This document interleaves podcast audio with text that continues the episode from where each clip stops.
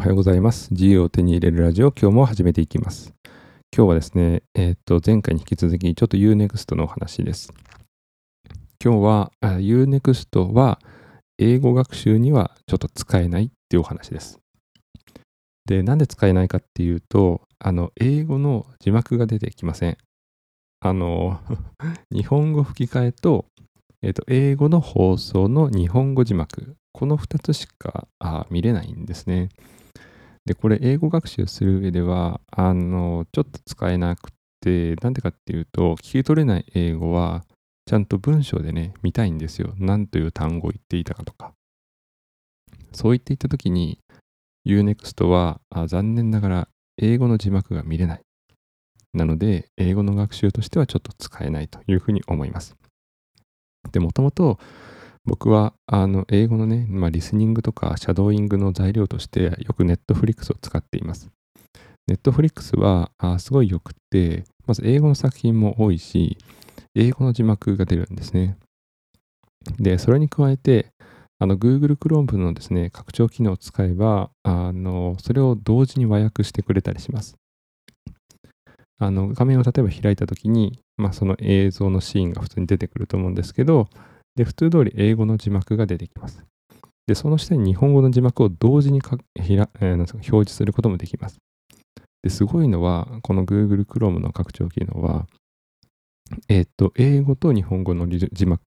両方出せるんですけど、日本語だけを隠したりとか、英語だけを隠したりとか、もしくは両方隠すってこともできるんですね。で、さらにすごいのは、あ、これ聞き取れなかったと思って、一時停止でも何でもいいんですけど、押すじゃないですか。で、止めますよね。で、もし英語も日本語も両方消していた場合に、あの、ぼやっとですね、モザイクがかかってるんですよ。で、そこにマウスを移動させるだけで見れるんです。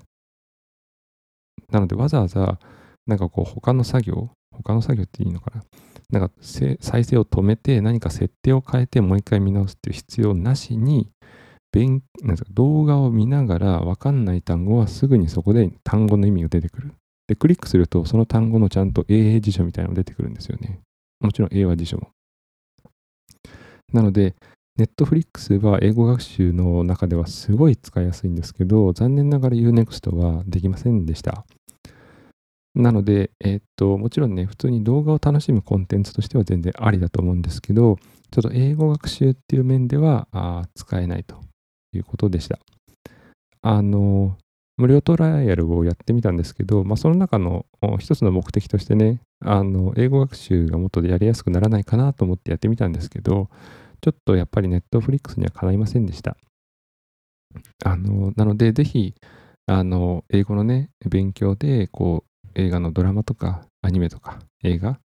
を見てるっていう方は、あの、ちょっと Unext はやめた方がいいかなというふうに思います。